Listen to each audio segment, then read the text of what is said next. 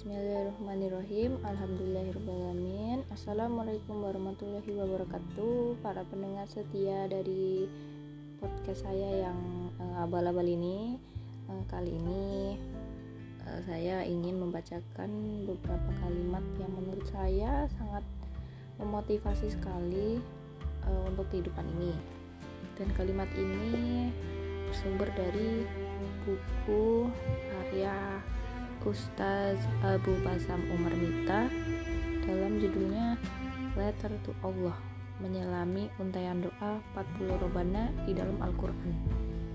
Nah, langsung saja ya, kita mulai. Di sini uh, dijelaskan tentang tadabur doa dalam kehidupan seorang hamba yang terpenting bukanlah bagaimana ia memulai, tetapi yang terpenting adalah bagaimana seseorang itu mengakhiri. Seperti kehidupan, manusia memulai hidup dari ketidakberdayaan dan kelemahan. Begitulah kiranya medan kebaikan dan keburukan. Ada banyak orang yang memulai dengan ketidaksempurnaan dalam ibadahnya, tobatnya, hijrahnya, dan juga amal solehnya.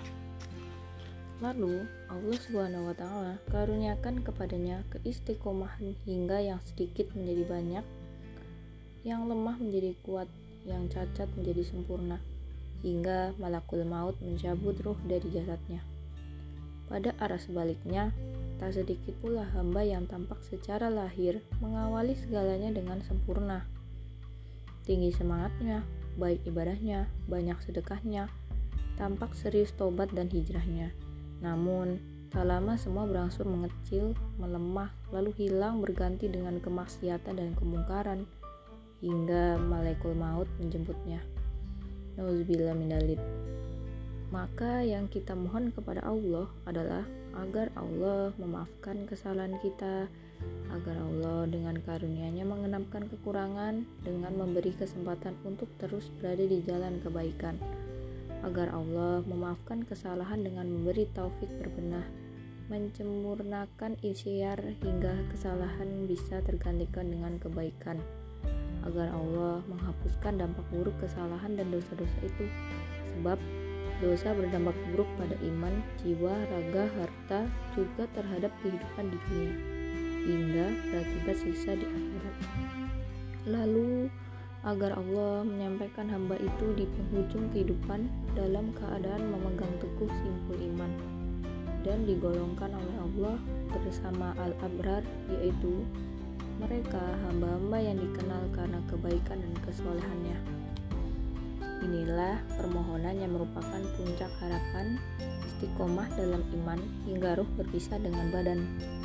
Inilah harapan yang dihaturkan oleh Nabi Yusuf kepada Allah dengan segala prestasi dan kemuliaan Nabi Yusuf lulus melewati berbagai ujian menjadi Nabi Allah sukses menjadi seorang pejabat negara, mengatasi krisis pangan yang melanda negeri, Yusuf tetap memohon kepada Allah dengan lantunan doanya, Tawafani muslima wa aljikni bisolihin.